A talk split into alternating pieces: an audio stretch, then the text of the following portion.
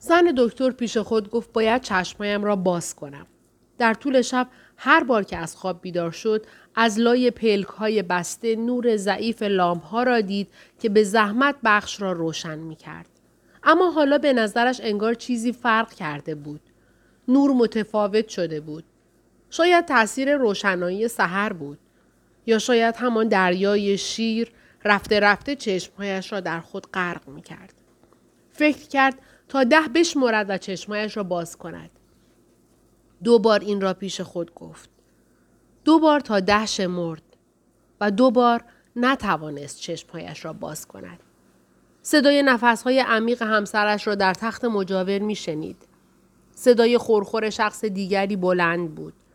از خودش پرسید نمیدانم زخم پای آن مردک در چه وضعی است. اما در آن لحظه خوب می دانست که احساس ترحم واقعی نمی کند. میخواست برای چیز دیگری تظاهر به نگرانی کند. میخواست چشمهایش را باز نکند. لحظه ای بعد چشمهایش را باز کرد. همین طوری، نه آگاهانه. از پنجره هایی که از اواسط دیوار تا یک وجبی سقف کشیده شده بود، نور کدر و آبی سحر به اتاق میریخت. زیر لب گفت من کور نیستم و ناگهان سراسیمه روی تخت نیمخیز شد. نکند دختری که عینک دودی داشت و در تخت مقابل بود حرفش را شنیده باشد. دختر خواب بود. در تخت پهلویی، تخت کنار دیوار، پسرک خوابیده بود. زن دکتر پیش خودش گفت همان کاری را کرده که من کردم. امترین جا را به او داده. ماها چه دیوارهای نازکی تشکیل می دهیم. مثل یک پاره سنگ در وسط جاده. فقط به این امید که دشمن پایش به آن بگیرد و زمین بیفتد. دشمن؟ کدام دشمن؟ در اینجا که کسی به ما حمله نمی کند. حتی اگر بیرون از اینجا دزد یا قاتل بودیم، کسی نمی آید دستگیرمان کند. ماشین دزد هیچ وقت به این اندازه از آزادیش مطمئن نبوده. چنان از دنیا بدوریم که یکی از همین روزها دیگر خودمان را هم نخواهیم شناخت. اسممان را هم به یاد نخواهیم آورد. تازه اسم به چه دردمان می‌خورد؟ هیچ سگی، سگ دیگر یا سگ‌های دیگر را از روی اسمی که به آنها داده شده نمی‌شناسد. هویت سگ به بویش است و سایر سگ‌ها را هم از همین راه می‌شناسد. و ما در اینجا شبیه به نژاد جدیدی از سگ هستیم. وقوق یا حرف زدن همدیگر را می‌شناسیم. بقیه چیزها مثل اجزای صورت، رنگ چشم یا مو اهمیت ندارند. انگار وجود ندارند. من هنوز میبینم، اما معلوم نیست تا کی. نور کمی تغییر کرد. شب نمیتوانست بازگشته باشد. لابد آسمان ابری شده بود و رسیدن روز را عقب میانداخت. صدای ناله‌ای از تخت دزد بلند شد. زن دکتر فکر کرد اگر زخم عفونی شده باشد چیزی برای مداوایش نداریم. در این شرایط کوچکترین سانحه میتواند به مصیبت بزرگی بدل شود. شاید هم ما همه منتظر همین هستیم. منتظریم که در اینجا بمیریم. یکی یکی با مرگ جانور زهرش هم از بین میرود. زن دکتر از تخت برخاست. روی شوهرش خم شد. میخواست بیدارش کند، اما شهامت نداشت او را از خواب بیرون بکشد و ببیند هنوز کور است. پا به رهنه قدم به قدم به تخت دکتر نزدیک شد. چشمهای دزد باز و بی حرکت بود. زن دکتر آهسته پرسید چطورید؟ دزد سرش را به سمت صدا چرخاند و گفت بد، رانم خیلی درد میکند. نزدیک بود زن بگوید بگذارید ببینم که به موقع خودداری کرد. چه بی احتیاط. اما این دزد بود که به یاد نداشت همه در آنجا کورند و نسنجیده رفتار میکرد. همانطور که اگر چند ساعت پیشتر دکتری بیرون از اینجا به او گفت بگذارید زخم را ببینم، پتویش را کنار میزد. حتی در آن تاریک روشن اگر کسی چشم داشت میدید که تشک غرق خون شده و دور تا دور سوراخ سیاه زخم ورم کرده. باند پانسمان باز شده بود. زن دکتر با احتیاط پتو را سر جایش برگرداند. سپس با حرکتی سریع و ظریف دستی به پیشانی دزد کشید. پوست دزد خشک و داغ بود. نور دوباره تغییر کرد. ابرها کنار می رفت. زن دکتر به تختش برگشت. اما این بار روی تخت دراز نکشید. شوهرش را نگریست که در خواب نجوا می کرد. به اندامهای نامشخص سایرین زیر پتوهای خاکستری رنگشان نگاه کرد.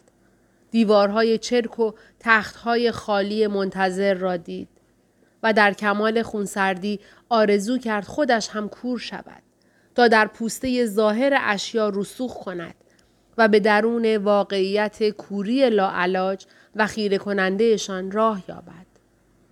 ناگهان از بیرون بخش، احتمالاً از سرسرایی که دو ضلع ساختمان را از هم جدا می کرد، صداهای خشمالودی به گوش رسید.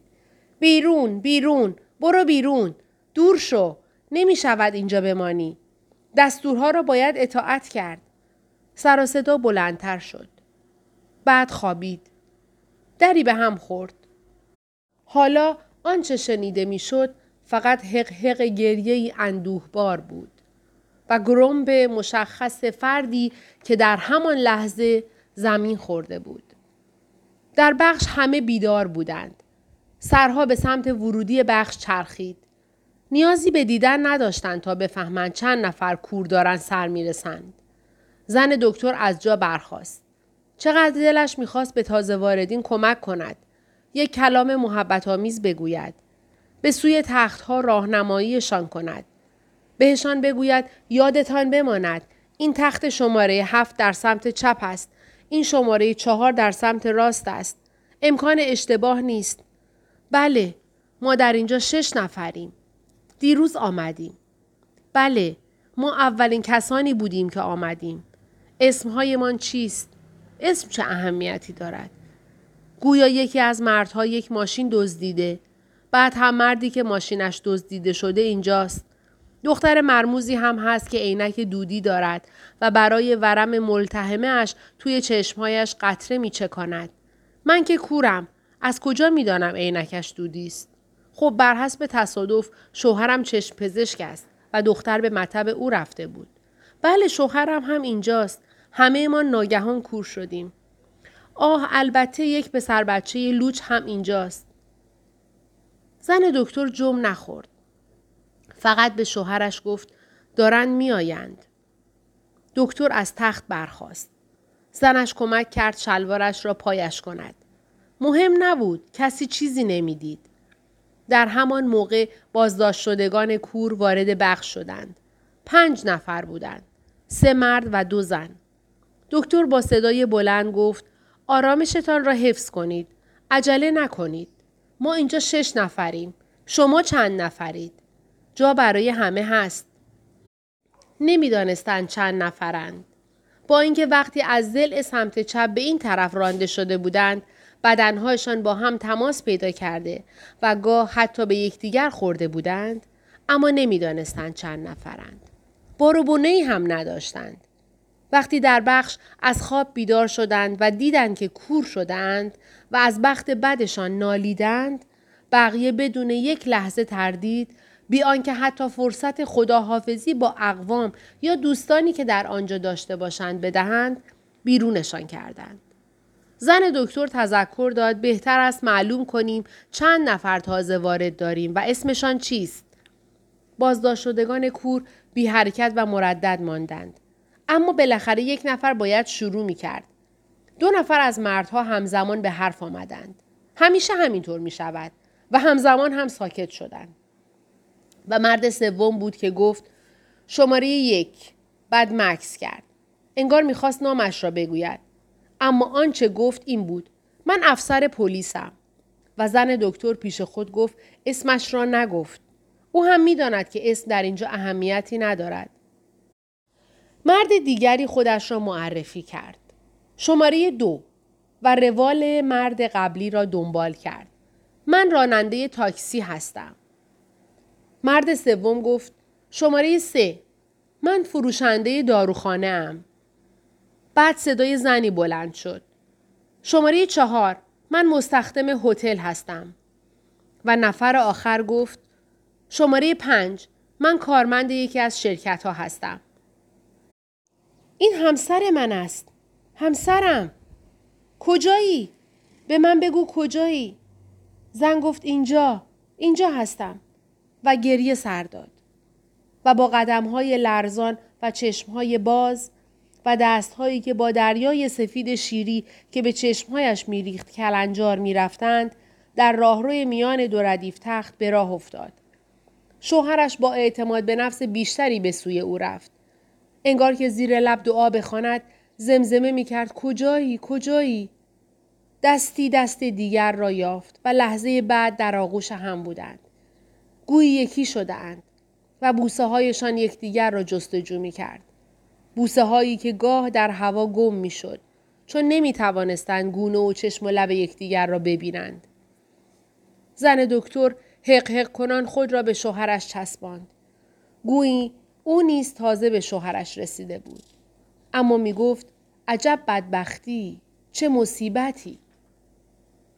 سپس صدای پسرک لوت شنیده شد که می‌پرسید مادرم هم آمده؟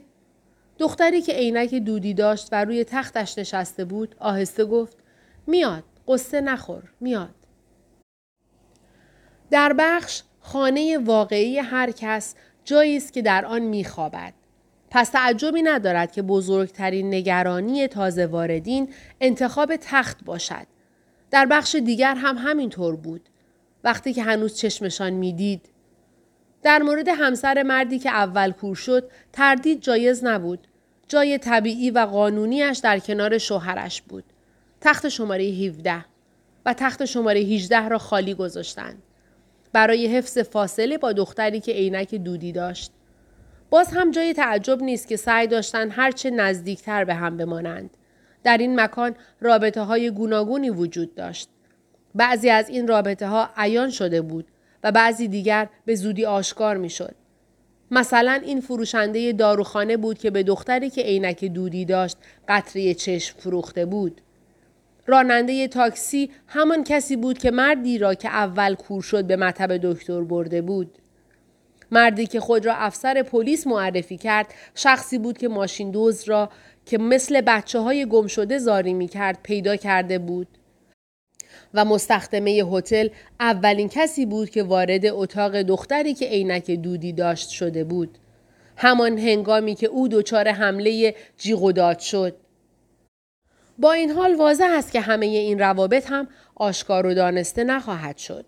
یا به خاطر دست ندادن فرصت مناسب و یا چون هیچ کدام توان تصور چنین رابطه هایی را ندارند و یا خیلی ساده از روی شعور و کیاست. مستخدمه هتل هرگز به خواب هم نمیدید که زن لختی که دیده بود اینجا باشد. میدانیم که فروشنده داروخانه به مشتریان دیگری هم با عینک دودی نیز قطره چشم فروخته است. هیچ یک آنقدر بی احتیاط نبودند که حضور ماشیندوز را به افسر پلیس خبر دهند. راننده تاکسی قسم میخورد در چند روز گذشته مسافر کور نداشته. البته مردی که اول کور شد آهسته به همسرش گفت که یکی از بازداشت شده ها همان شیادی است که ماشینشان را دزدید. عجب تصادفی. نه، اما از آنجایی که در این فاصله می دانست مردک بیچاره رانش به شدت آسیب دیده با جوانمردی اضافه کرد به حد کافی تقاضا پس داده. غم و شادی برخلاف آب و روغن می توانند با هم مخلوط شوند و حالا زنش به دلیل غم عمیق کور شدن و شادی مفرط پیدا کردن شوهرش دیگر آنچه را که دو روز پیش گفته بود به خاطر نداشت. به خاطر نداشت که گفته بود حاضر است یک سال از عمرش را بدهد تا این دزد دغل، واژه انتخابی خودش بود، کور شود. و اگر هم هنوز کوچکترین تهرنگی از خشم روحش را می آزرد، با شنیدن ناله رقت‌انگیز مرد زخمی از میان رفت. خواهش میکنم دکتر، به من کمک کنید. دکتر با کمک زنش دور زخم را با احتیاط لمس کرد. کار دیگری از او بر نمی آمد. شستن زخم هم بیفایده بود. عفونت می توانست به خاطر فرو رفتن عمیق پاشنه کفشی ایجاد شده باشد که با سطح خیابان و کف اتاقهای این ساختمان تماس داشته باشد و شاید ناشی از عوامل بیماریزایی بود که چه بسا در آب آلوده و تقریباً راکد لوله‌های قدیمی اسقاط وجود داشت. دختری که عینک دودی داشت با شنیدن ناله مرد از جا بلند شد و با شمردن تخت‌ها آهسته آهسته خود را به تخت او رساند. خم شد و دستش را دراز کرد. دستش اول با صورت زن دکتر تماس پیدا کرد و آنگاه معلوم نیست چگونه پس از یافتن دست مرد زخمی که از داغی میسوخت با لحنی غمگین گفت: خواهش میکنم مرا ببخشید. همش تقصیر من بود. نباید این کار را میکردم.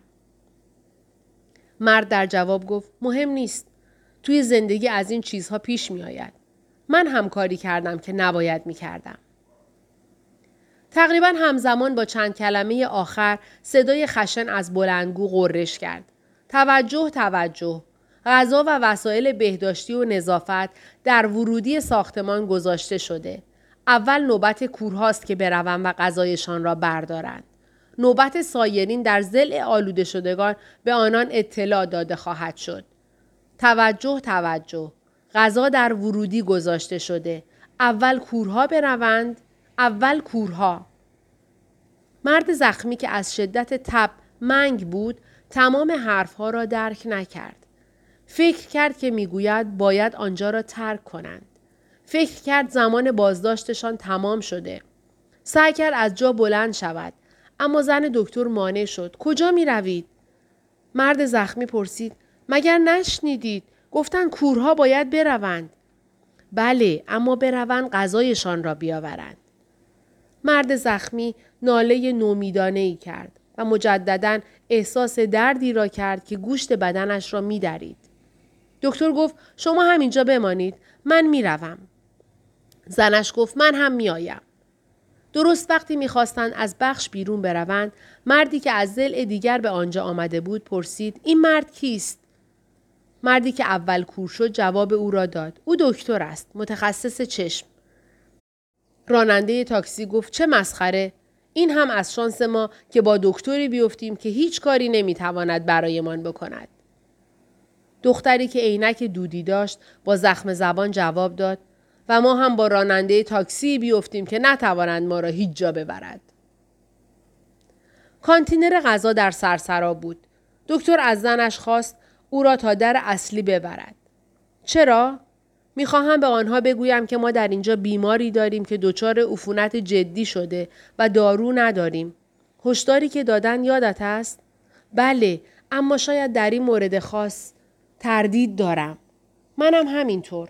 اما باید سعی خودمان را بکنیم. بالای پله ها که به جلوی خانه ساختمان میرسید، روشنایی روز چشم زنش را زد. نه به این خاطر که شدید بود. ابرهای سیاهی از آسمان میگذشت و به نظر می آمد که باران در پیش است. زن پیش خودش گفت: در همین مدت کوتاه عادت به روشنایی روز را از دست دادم. در همین لحظه سربازی که نزدیک در بزرگ ورودی بود فریاد کشید: ایست! برگردید! دستور تیر دارم! و تفنگش را به سوی آنها گرفت و با همان صدای بلند گفت: گروهبان، چند نفر می خواهند از اینجا بروند. دکتر با اعتراض گفت: ما خیال نداریم از اینجا برویم. گروهبان که نزدیک میشد گفت: به نظر من هم نمیخواهند بیرون بروند. و در حالی که از میان میله های در اصلی به آنها نگاه میکرد پرسید: چه خبر است؟ مردی پایش زخمی شده و عفونت پیدا کرده. ما احتیاج فوری به آنتی بیوتیک و داروهای دیگر داریم. دستورات من کاملا روشنند. کسی از اینجا بیرون نمی رود و فقط اجازه داریم بگذاریم غذا وارد اینجا بشود. اگر عفونتش بدتر شود که حتما می شود، می میرد. این به من مربوط نمی شود. پس با مافوقهایتان صحبت کنید. ببین آقای کور، خوب گوش کن. یا هر دو بر می گردید به همان جایی که بودید یا شلیک می کنیم. زن دکتر گفت: بیا برویم. تقصیر آنها نیست. وحشت زدن و نوکر مقررات. چنین چیزی باورم نمی شود. خلاف تمام قوانین انسانی است. بهتر است باور کنی، چون حقیقت از این واضح‌تر نمی شود. هنوز شما دوتا آنجایید؟ تا سه می شمارم. و اگر از جلوی چشمم دور نشده باشید می توانید مطمئن باشید که دیگر هیچ وقت به بخش بر نمی گردید. یک، دو، سه. همین. حرفش حرف بود. رو به سربازها کرد و گفت حتی اگر برادرم هم بود. توضیح نداد اشارهش به کیست. به مردی که آمده بود درخواست دارو کند یا مرد دیگری که پایش عفونت کرده بود. داخل بخش مرد زخمی خواست بداند آیا دارو به آنها می دهند؟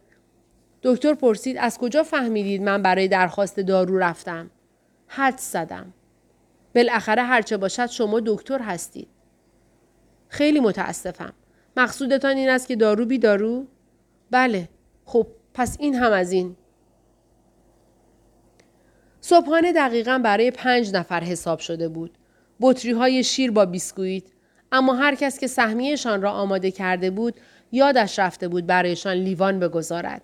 از بشقاب یا کارد و چنگال هم خبری نبود. لابد برای ناهار می آوردند. زن دکتر برای مرد زخمی نوشیدنی برد. اما او آن را بالا آورد. راننده تاکسی غرغر کرد که شیر دوست ندارد و قهوه می خواهد. پس از صبحانه بعضیها دوباره به تخت رفتند. مردی که اول کور شد زنش را برد در ساختمان بگرداند. فقط آن دو نفر از بخش بیرون رفتند. فروشنده داروخانه اجازه خواست با دکتر حرف بزند. میخواست از دکتر بپرسد آیا نظریه خاصی درباره بیماریشان دارد؟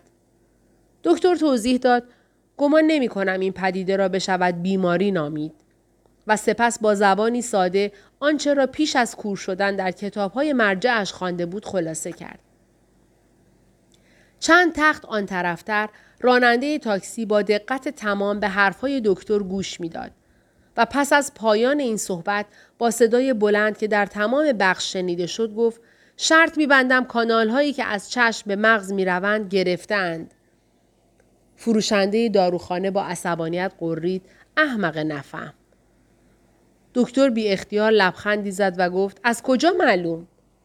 در حقیقت چشم فقط چیزی شبیه لنز است. در واقع عمل دیدن را مغز انجام می دهد. مثل عکسی که روی فیلم ظاهر می شود و اگر به قول آن آقا کانال ها گرفته باشد مثل کاربوراتور است که اگر بنزین به آن نرسد موتور کار نمی کند و ماشین راه نمی افتد. به همین سادگی. مستخدمه هتل پرسید خیال می‌کنید چقدر ما را اینجا نگه دارند؟ دکتر جواب داد لابد تا وقتی که نتوانیم ببینیم اینجا هستیم. یعنی چقدر؟ راستش کسی نمی‌داند. یا این پدیده خود به خود رد می‌شود یا تا ابد ادامه پیدا می‌کند. چقدر دلم می‌خواست بدانم. مستخدمه آهی کشید و پس از چند لحظه گفت و چقدر دلم می‌خواست بدانم چه بر سر آن دختره آمد. فروشنده داروخانه پرسید کدام دختره؟ دختری که هتل بود. چقدر مرا ترساند. وسط اتاق ایستاده بود. لخت مادرزاد. فقط عینک دودی زده بود. جیغ می‌کشید که کور شده. حتما همون دختره مرا آلوده کرده. زن دکتر نگاه کرد و دید که دختر آرام عینک دودیش را از چشم برداشت و در حالی که از پسرک لوچ می‌پرسید آیا باز هم بیسکویت می‌خواهد مخفیانه عینکش را زیر بالش گذاشت. زن دکتر احساس کرد که از پشت میکروسکوپ ناظر رفتار انسان‌هایی است که کوچکترین اطلاعی از حضورش ندارند و این عمل به نظرش ناگهان پست و شنیع آمد. فکر کرد وقتی سایرین نمیتوانند مرا ببینند، من هم حق نگاه کردن ندارم. دختر با دستهای لرزان چند قطره در چشمهایش چکاند. به این ترتیب میتوانست بگوید که آنچه از چشمهایش سرازیر است، اشک نیست. پس از چند ساعت بلندگو اعلام کرد بروند و ناهارشان را بردارند. مردی که اول کور شد همراه با راننده تاکسی خواستار رفتن به این مأموریت شدند که انجامش نیازی به دیدن نداشت و کافی بود حس لامسه‌شان کار کند. کانتینرها از دری که سرسرا را به راهرو متصل می کرد مقداری فاصله داشت و برای پیدا کردن کانتینرها دوتایی مجبور شدند چهار دست و پا شوند و یک دستشان را دراز کنند و مثل جارو به زمین بکشند و دست دیگرشان حکم پای سومی را پیدا کند و اگر برای برگشتن به بخش مشکلی نداشتند به خاطر چاره‌ای بود که به ذهن زن دکتر رسید و توجیه آن هم به عنوان یک تجربه شخصی خالی از اشکال نبود. پتویی را پاره کرده و به صورت نوار درآورده و با آن نوارهای تنابی درست کرده بودند که یک سرش به دستگیره بیرونی در بخش وصل بود و سر دیگر به نوبت به مچ پای فردی که برای آوردن غذا می رفت بسته می شد. آن دو مرد رفتند. این بار بشقاب و قاشق و چنگال فراموش نشده بود. اما سهمیه غذا فقط برای پنج نفر بود. به احتمال زیاد گروهبان مسئول مأمورین گشت اطلاع نداشت که شش کور دیگر به بخش اضافه شده اند.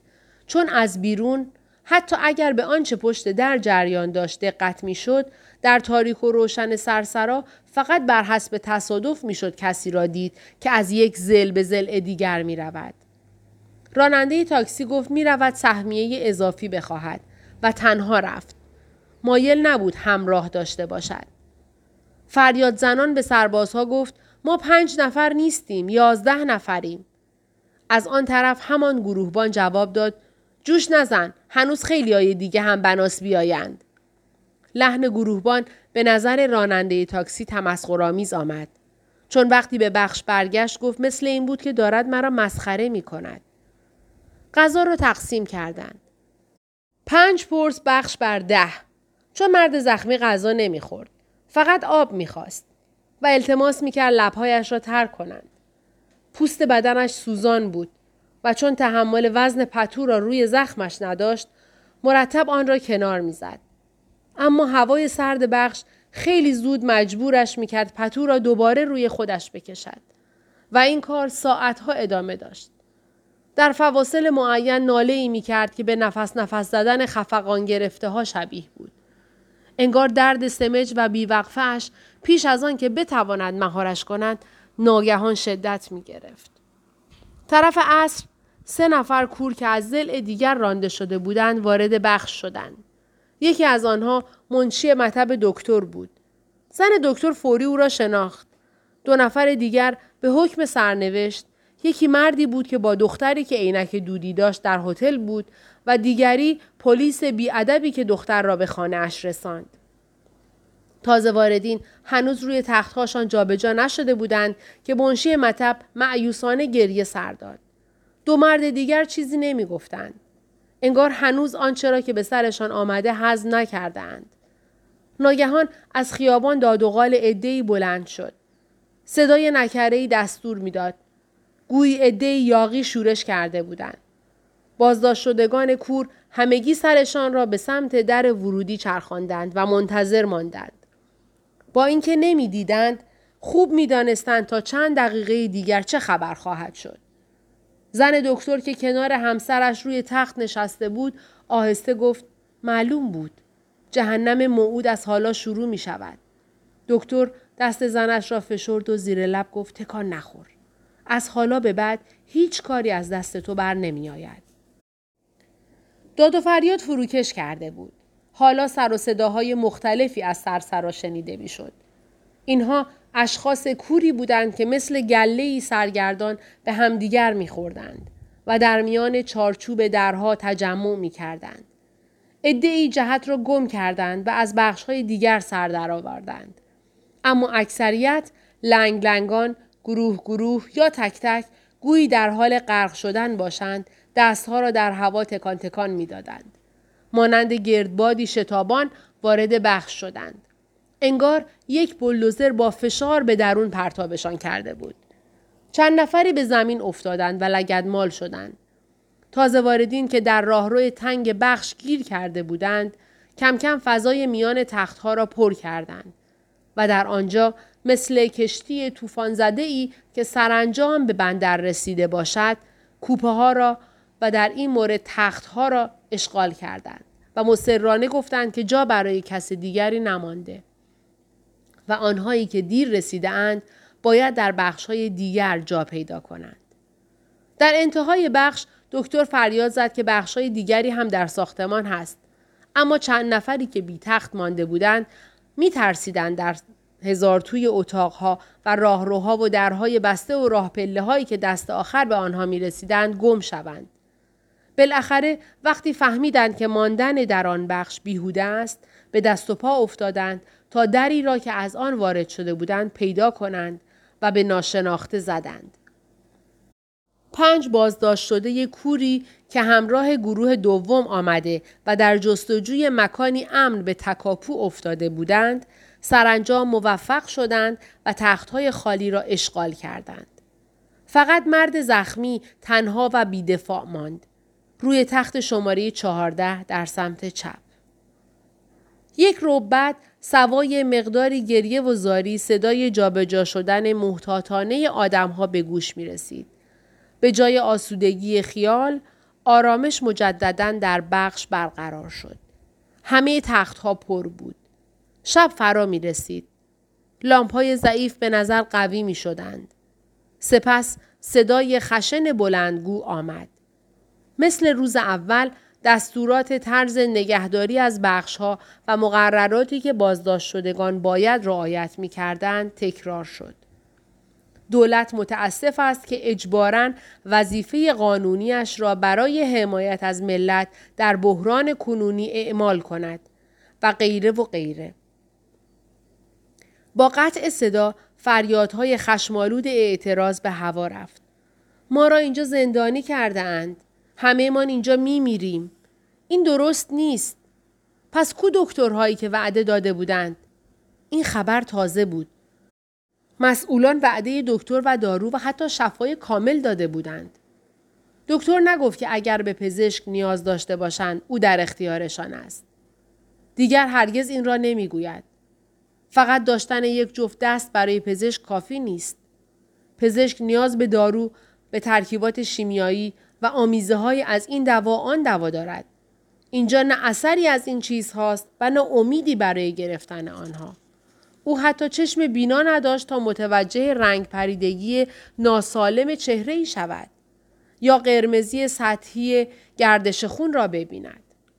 بارها بدون نیاز به معاینه دقیق‌تر این علائم بیرونی به اندازه تمام پیشینه بالینی بیمار مفید واقع شده بود یا رنگ خلط و پوست امکان تشخیص صحیح را فراهم آورده بود.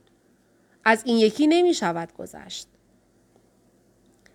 از آنجایی که تمام تخت‌ها اشغال بود، زنش نمی توانست او را در جریان آنچه می گذشت قرار دهد. اما دکتر احساس می کرد جو متشنج و ناآرام است و با ورود آخرین گروه بازداشت شدگان همه در آستانه دعوا و مشاجره اند. انگار هوای بخش سنگین‌تر شده بود و بوهای تند و دیرپا یا ناگهانی که در هوا موج می‌زد محوّع بود. دکتر از خود پرسید یک هفته دیگر اینجا چه وضعی خواهد داشت و فکر این که تا یک هفته دیگر هنوز در این مکان زندانی‌اند او را به وحشت انداخت. تازه اگر سهمیه بندی غذا مسئله ساز نشود. از کجا معلوم که از همین حالا کمبود نباشد؟ مثلا تردید دارم کسانی که بیرون هستند بدانند چند نفر در اینجا زندانی‌اند. مطلب این است که چجوری می‌خواهند مسئله بهداشت را حل کنند. مقصودم فقط این نیست که ما چجوری خودمان را پاکیزه نگه داریم. چند روز پیش کور شدیم و هیچ کس نیست به ما کمک کند. یا اینکه دوش‌ها تا چه مدت دیگر کار می‌کنند. اشاره هم به سایر مسائل احتمالی است. اگر توالت‌ها بگیرند ولو یکی از آنها اینجا می‌شود تونل فاضلاب. دکتر دست به صورتش کشید. زبری ریش سه روزه‌اش را حس می‌کرد. اینجوری بهتر است. امیدوارم نسنجیده به فکر نیفتند که تیغ و قیچی برایمان بفرستند. او لوازم کامل ریش تراشی در چمدانش داشت، اما می‌دانست اقدام به تراشیدن ریش کار اشتباهی است. و کجا؟ کجا؟ در بخش که نمی‌شود. بین این همه آدم، البته زنم می‌تواند ریشم را بتراشد، اما چیزی نمی‌گذرد که سایرین متوجه می‌شوند و تعجب کنند که کسی که در اینجاست و می‌تواند از این خدمات ارائه دهد و آنجا در حمام‌هایی که دوش می‌گرفتند چه بلبشویی خدایا چقدر کوری سخت است. کاش میشد دید. کاش میشد دید. ولو فقط سایه های مبهم. کاش میشد جلوی آینه ایستاد و یک لکه سیاه را منعکس دید و گفت این صورت من است. هرچه نورانی است مال من نیست. شکایت ها کم کم فروکش کرد. شخصی از بخش دیگری آمد و پرسید آیا غذایشان زیاد نیامده؟ راننده تاکسی فلفور جواب داد یک لقمه هم نمانده و فروشنده داروخانه برای نشان دادن حسن نیت جواب رد قاطعانه راننده تاکسی را تعدیل کرد و گفت شاید باز هم بیاورند. اما چیزی نیاوردند. هوا تاریک شد. از بیرون ساختمان نه غذایی رسید و نه خبری.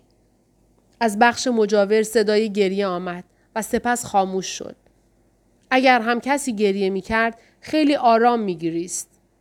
صدای گریه از دیوارها نفوذ نمی کرد. زن دکتر رفت احوال مرد زخمی را بپرسد. گفت منم و آهسته پتو را بلند کرد. پای مرد به شکل وحشتناکی در آمده بود.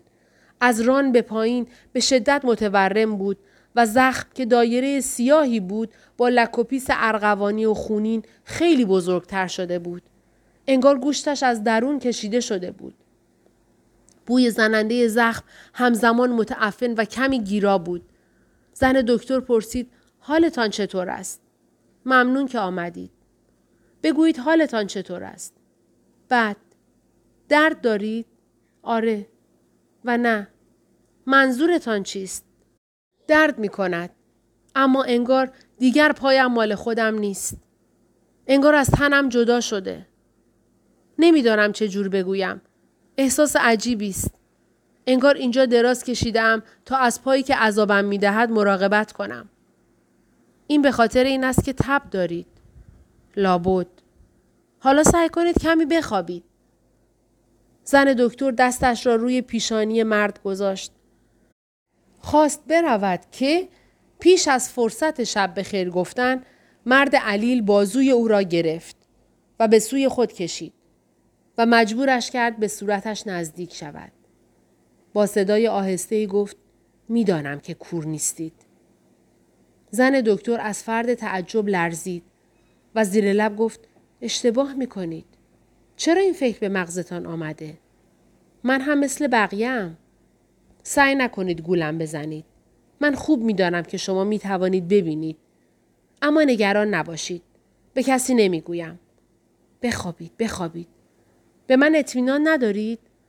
البته که دارم. قول یک دوز را باور نمی کنید؟ من که گفتم به شما اطمینان دارم. پس چرا حقیقت را به من نمی گویید؟ فردا صحبت می کنیم. حالا بخوابید. بله فردا. اگر تا فردا هنوز زنده باشم. بهتر از فکر بد نکنیم. می کنم. شاید تب به جای من فکر کند.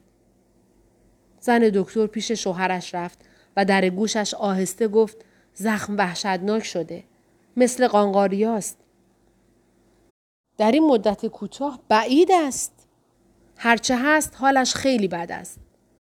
و دکتر مخصوصاً با صدای بلند گفت ما هم که اینجا در قفس اسیریم. انگار کوری بس نبود. دست و پایمان هم بسته است. از تخت شماره چهارده در سمت چپ مرد علیل جواب داد کسی نمیتواند دست و پای مرا ببندد دکتر. ساعت یکی یکی میگذشت. بازداشت شدگان کور خوابشان برده بود. عده‌ای سر را زیر پتو کرده بودند. انگار مشتاق سیاهی بودند. سیاهی مطلق. تا شاید بتواند خورشیدهای تیره چشمهایشان را برای همیشه خاموش کند. سلامپی که از سقف بلند آویزان بود، بدور از دسترس، نور کدر و زردوشی روی تختها میانداخت. نوری که حتی قادر نبود سایه بیاندازد. چهل نفر خوابیده بودند یا مذبوحانه سعی داشتند بخوابند. عده‌ای در خواب آه میکشیدند و نجوا میکردند. شاید در خواب آنچه را خواب میدیدند میتوانستند ببینند. شاید به خود میگفتند اگر این خواب است نمیخواهم بیدار شوم. ساعت همگیشان از کار افتاده بود. یا فراموششان شده بود ساعتشان را کوک کنند. یا به این نتیجه رسیده بودند که کار بیفایده است. فقط ساعت زن دکتر هنوز کار میکرد. ساعت از سه گذشته بود. در انتهای بخش دزد با تکیه بر آرنج آرام و بی سر و صدا خود را بالا کشید و نشست. پایش را حس نمی کرد. فقط دردش را می کشید. مابقی بدنش مال او نبود. زانویش خشک شده بود. بدنش را به سمت پای سالمش چرخاند و آن را از تخت آویزان کرد. بعد با دو دست زیر رانش را گرفت و سعی کرد پای زخمیش را نیز به آن سمت بکشاند. درد مثل یک گله گرگ خشمگین در تمام بدنش دوید و به حفره سیاهی که از آن برخاسته بود برگشت. وزن بدنش را روی دو دست انداخت. آهسته آهسته خود را روی تشک به سمت راهروی میان دو ردیف تخت کشاند. وقتی به نرده پایین تخت رسید، لازم شد نفس تازه کند. نفسش مانند کسی که از آسم رنج می ببرد گرفته بود. سرش روی شانه ها این سو و آن سو رفت. به زحمت می توانست آن را راست نگه دارد. پس از چند دقیقه تنفسش مرتب تر شد و خیلی آرام از تخت برخاست.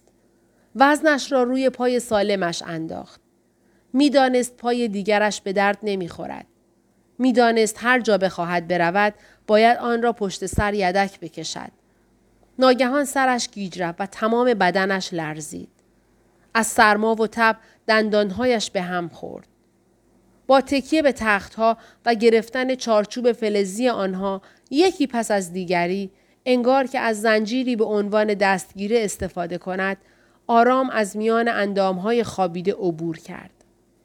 پای زخمیش را مثل کیسه ای به دنبال می کشید. کسی متوجه او نشد.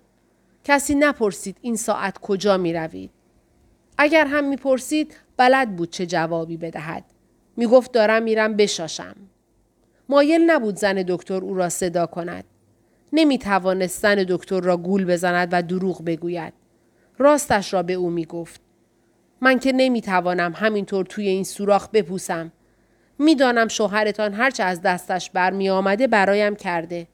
اما وقتی من می خواستم ماشین بدزدم، نمی رفتم به کس دیگری بگویم آن را برایم بدزدد. حالا هم همینطور. من خودم باید بروم. وقتی وضعم را ببینند، فوری می فهمند چقدر حالم بد است. با آمبولانس می برندم بیمارستان. حتما برای کورها بیمارستان مخصوص هست. یک نفر بیشتر که توفیری نمی کند. به زخم پایم می رسند و حالم خوب می شوند. شنیدم این کار را با محکومین به مرگ هم می کنند. اگر آپاندیس بگیرند، اول عملشان می کنند، بعد اعدام. اینطوری سالم می میرند. از نظر من اگر بخواهند می توانند دوباره من را به همینجا برگردانند. عیبی ندارد. خود را جلوتر کشاند. دندانها را کلید می کرد که ناله نکند. اما وقتی در انتهای راهرو تعادلش را از دست داد، از فرط درماندگی نتوانست جلوی ترکیدن بغض گریه‌اش را بگیرد. در شمارش تخت‌ها اشتباه کرده بود. فکر میکرد هنوز یکی دیگر مانده، اما با خلأ روبرو شده بود. بی حرکت روی زمین ماند. تکان نخورد تا مطمئن شود صدای زمین خوردنش کسی را بیدار نکرده. در همان موقع متوجه شد برای یک آدم کور در موقعیت بسیار مناسبی قرار گرفته. اگر چهار دست و پا برود، راهش را راحت‌تر پیدا می کند. به هر جان کندنی بود خودش را تا سرسرا کشاند. مکث کرد تا حرکتش را برنامه ریزی کند. آیا بهتر بود از در ساختمان سربازان را صدا کند یا خودش را به در بزرگ ورودی برساند و از تناب دستگیره‌ای که به احتمال قوی هنوز آنجا بود استفاده کند؟ خوب می‌دانست اگر از همان جایی که بود کمک بخواهد، فوری به او دستور بازگشت داده خواهد شد. از طرف دیگر، پس از بلایی که به سرش آمده بود، آن هم با استفاده از تکیهگاه استوار تختها، تصور تنابی که این سو و آن سو تاب می‌خورد به عنوان دستاویز اندکی مرددش کرد. پس از چند دقیقه به نظرش رسید جواب مسئله را پیدا کرده. پیش خود گفت: از زیر تناب چهار دست و پا می‌روم و گاهی دستم را بالا میبرم و تناب را لمس میکنم تا مطمئن شوم راه را درست میروم. عیناً مثل ماشین دزدی است. همیشه راهی پیدا میشود. ناگهان وجدانش بیدار شد و غافلگیرش کرد. ندای وجدان او را به شدت برای دزدیدن ماشین یک مرد کور بخت برگشته شماتت کرد. پیش خود استدلال کرد اگر حالا من در این حال و روزم به خاطر دزدیدن ماشین او نیست. به خاطر این است که او را بردم به منزلش رساندم. اشتباه بزرگم همین بود. وجدانش حال و حوصله بحث‌های سفسطه آمیز را نداشت. دلایلش ساده و روشن بود. حرمت یک مرد کور را باید داشت. از کور که نمی شود دزدی کرد. متهم برای دفاع از خود گفت قانوناً من از او دزدی نکردم. ماشینش که در جیبش نبود. اسلحه هم که روی شقیقش نگذاشتم. وجدانش زیر لب گفت مغلطه نکن. کار خودت را بکن. سردی هوای سحرگاهی صورتش را خنک کرد. پیش خود گفت چقدر اینجا آدم راحت نفس می کشد. به نظرش رسید پایش کمتر درد می کند. تعجب نکرد. قبلا هم چند بار همین برایش پیش آمده بود. حالا بیرون در ساختمان بود. به زودی به پله ها می رسید. با خود گفت این قسمت از همه سخت تر است. با سر از پله پایین رفتن. یک دستش را بلند کرد تا بفهمد تناب هست یا نه و به راهش ادامه داد. طبق پیشبینیش پله به پله پایین رفتن آسان نبود. به خصوص به خاطر پای زخمی مزاحمش و این مزاحمت به سرعت ثابت شد. وسط پله ها یکی از دستهایش لغزید. بدنش به سوی یله رفت و در اثر سنگینی پای نکبتیش به پایین غلتید. درد فلفور برگشت. انگار کسی زخمش را اره می کشید. با مته سوراخ می کرد. چکش می زد. تعجب می کرد که چطور می توانست جلوی هوار کشیدنش را بگیرد. دقایق متمادی روی خاک دمر بود. وزش ناگهانی تندبادی در سطح زمین بدنش را به لرزه انداخت. فقط پیراهن و زیر شلواری به تن داشت. زخمش به زمین مالیده شد. پیش خود گفت شاید عفونت کند. فکر ابلهانه‌ای بود. یادش نبود پایش را از بخش تا اینجا روی زمین کشانده است. خب عیبی ندارد. قبل از اینکه عفونت کند به من رسیدگی می کنند. این فکر را برای آرامش خاطرش کرد. بعد به پهلو چرخید تا تناب را راحت پر پیدا کند. تناب را فوراً پیدا نکرد. یادش نبود که پس از غلتیدن از پله ها بدنش عمود بر تناب قرار گرفته. اما به حکم غریزه سر جایش ماند.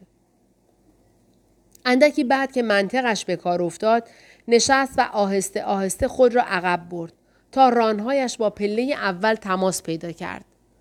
سپس پیروزمندانه دستش را بالا برد و تناب زمخت را در مشت فشرد. لابد همین احساس پیروزی بود که موجب شد خیلی زود راهی برای حرکت کردن پیدا کند تا زخمش روی زمین کشیده نشود. پشت به در بزرگ ورودی نشست و مثل معلولین از بازوانش به عنوان یک جفت چوب زیر بغل استفاده کرد و اندام نشسته اش را ذره ذره جلو برد. عقبکی. بله، چون در این مورد هم مثل موارد دیگر کشیدن بدن خیلی آسانتر از جلو بردن بود. به این ترتیب درد پایش نیز کمتر بود. به علاوه شیب ملایم جلوی خانه ساختمان که به در بزرگ ورودی متحی می شد خیلی کمک بود. خطر گم کردن تناب هم نبود چون تناب تقریبا با سرش مماس بود. نمیدانست تا در بزرگ چقدر راه است. با پا رفتن یا بهتر از آن با دو پا رفتن با وجب و وجب عقبکی رفتن فرق داشت. یک لحظه فراموش کرد که کور است و سر برگردان تا تخمین بزند چقدر دیگر راه باقی است. ولی خود را با همان سفیدی نفوذناپذیر مواجه دید. از خود پرسید شب است یا روز؟ خب اگر روز بود تا به حال مرا دیده بودند. تازه فقط صبحانه به ما دادند. آن هم چندین ساعت پیش. از سرعت و دقت استدلالش تعجب کرد. چقدر منطقی فکر میکرد. خود را جور دیگری دید. انگار مرد جدیدی شده و اگر به خاطر این پای نکبتی نبود قسم می‌خورد که در تمام عمرش حالش به این خوبی نبوده. کمرش با صفحه فلزی پایین در بزرگ ورودی تماس پیدا کرد. به مقصد رسیده بود. پاسدار کشیک که از سرما در اتاقک نگهبانی کز کرده بود، صداهای خفه و مبهمی شنید که مسلماً از داخل اتاقک نمی آمد. لابد صدای خشخش ناگهانی درخت ها بود. یا شاید باد شاخه درختی را به نرده ها می کشید. به دنبال این صداها صدای دنگی آمد. یا دقیق تر، صدای زمین افتادنی که نمی توانست در اثر باد باشد. پاسدار هراسان از اتاقکش خارج شد. انگشت روی ماشه تفنگ اتوماتیک داشت. چشم به در بزرگ ورودی دوخت. چیزی ندید. اما صدا بلندتر شد. انگار کسی روی سطح زبری ناخن می‌کشید. نگهبان پیش خود گفت: صفحه آهنی در ورودی است. خواست سراغ چادری که گروهبان در آن خوابیده بود برود، اما فکر کرد اگر هشدارش دروغ از آب در بیاید، یک سیلی آبدار نوش جان می‌کند. گروهبان‌ها خوش ندارند موقع خواب کسی مزاحمشان شود، ولو به دلیلی موجه. باز به در بزرگ ورودی چشم دوخت و با تشویش منتظر ماند. آرام آرام بین دو میله آهنی عمودی چهره سفیدی، انگار یک روح، پدیدار شد. چهره یک مرد کور. سرباز از ترس خونش منجمد شد و از فرط وحشت بود که تفنگش را نشانه گرفت و از فاصله نزدیک هدف را گلوله باران کرد. صدای رگبار گلوله سربازهای نیمه برهنه را به سرعت از چادرها بیرون کشید. این سربازها به یگانی تعلق داشتند که مأمور نگهبانی از تیمارستان و بازداشت شدگان بودند. گروهبان نیز خودش را به صحنه رسانده بود. هیچ معلومه چه خبره؟ سرباز با لکنت گفت: یک مرد کور، یک مرد کور. کجا؟ آنجا بود. و با قنداق تفنگش به در بزرگ اصلی اشاره کرد. من که چیزی نمی بینم. همانجا بود، می دیدمش. سربازها در این فاصله لباس پوشیده و با تفنگهای آماده صف کشیده بودند. گروهبان دستور داد نورافکن را روشن کنید. یکی از سربازها پشت یک کامیون جست زد. پس از چند ثانیه تابش نور کورکننده‌ای در بزرگ ورودی و جلوی خان ساختمان را روشن کرد. گروهبان گفت: آنجا که کسی نیست احمق. و میخواست چند فحش آبدار دیگر نثارش کند که از زیر در ورودی متوجه جاری شدن ماده سیالی شد که در آن نور خیره کننده سیاه مینمود. گروهبان گفت: دخلش را آوردی. سپس به یاد دستورات اکیدی افتاد که به آنها داده شده بود و هوار کشید: برگردید عقب، مصریه. سربازها وحشت زده عقب کشیدند. اما چشم از حوضچه خونی که آرام آرام فواصل میان باریکه راه سنگ فرش را پر می کرد بر نمی داشتند. گروهبان پرسید: فکر می کنی مرده؟ سرباز که اکنون از هدفگیری دقیقش احساس رضایت می کرد جواب داد: باید مرده باشد. گلوله عطر خورد توی صورتش. در همان موقع سرباز دیگری هراسان فریاد زد: گروهبان، گروهبان، آنجا را ببینید. بالای پله ها در زیر نور سفید نورافکن عده‌ای از بازداشت شدگان کور، بیش از ده نفر، دیده می شدند. گروهبان نعره زد: همان جایی که هستید بایستید. اگر یک قدم جلوتر بیایید همگیتان را به رگبار می بندم. از پشت پنجره های ساختمان های مقابل چند نفر که از صدای گلوله بیدار شده بودند وحشت زده بیرون را نگاه می کردند. سپس گروهبان فریاد کشید: چهار نفرتان بیایید جنازه را ببرید. اما چون نه می توانستند ببینند و نه می توانستند بشمرند، شش مرد کور جلو آمدند. گروهبان با حالتی عصبی هوار کشید: گفتم چهار نفر. بازداشت شدگان کور یکدیگر را لمس کردند. دوباره لمس کردند و دو نفرشان پشت سر باقی ماندند. بقیه تناب دستاویز را گرفتند و پیش آمدند.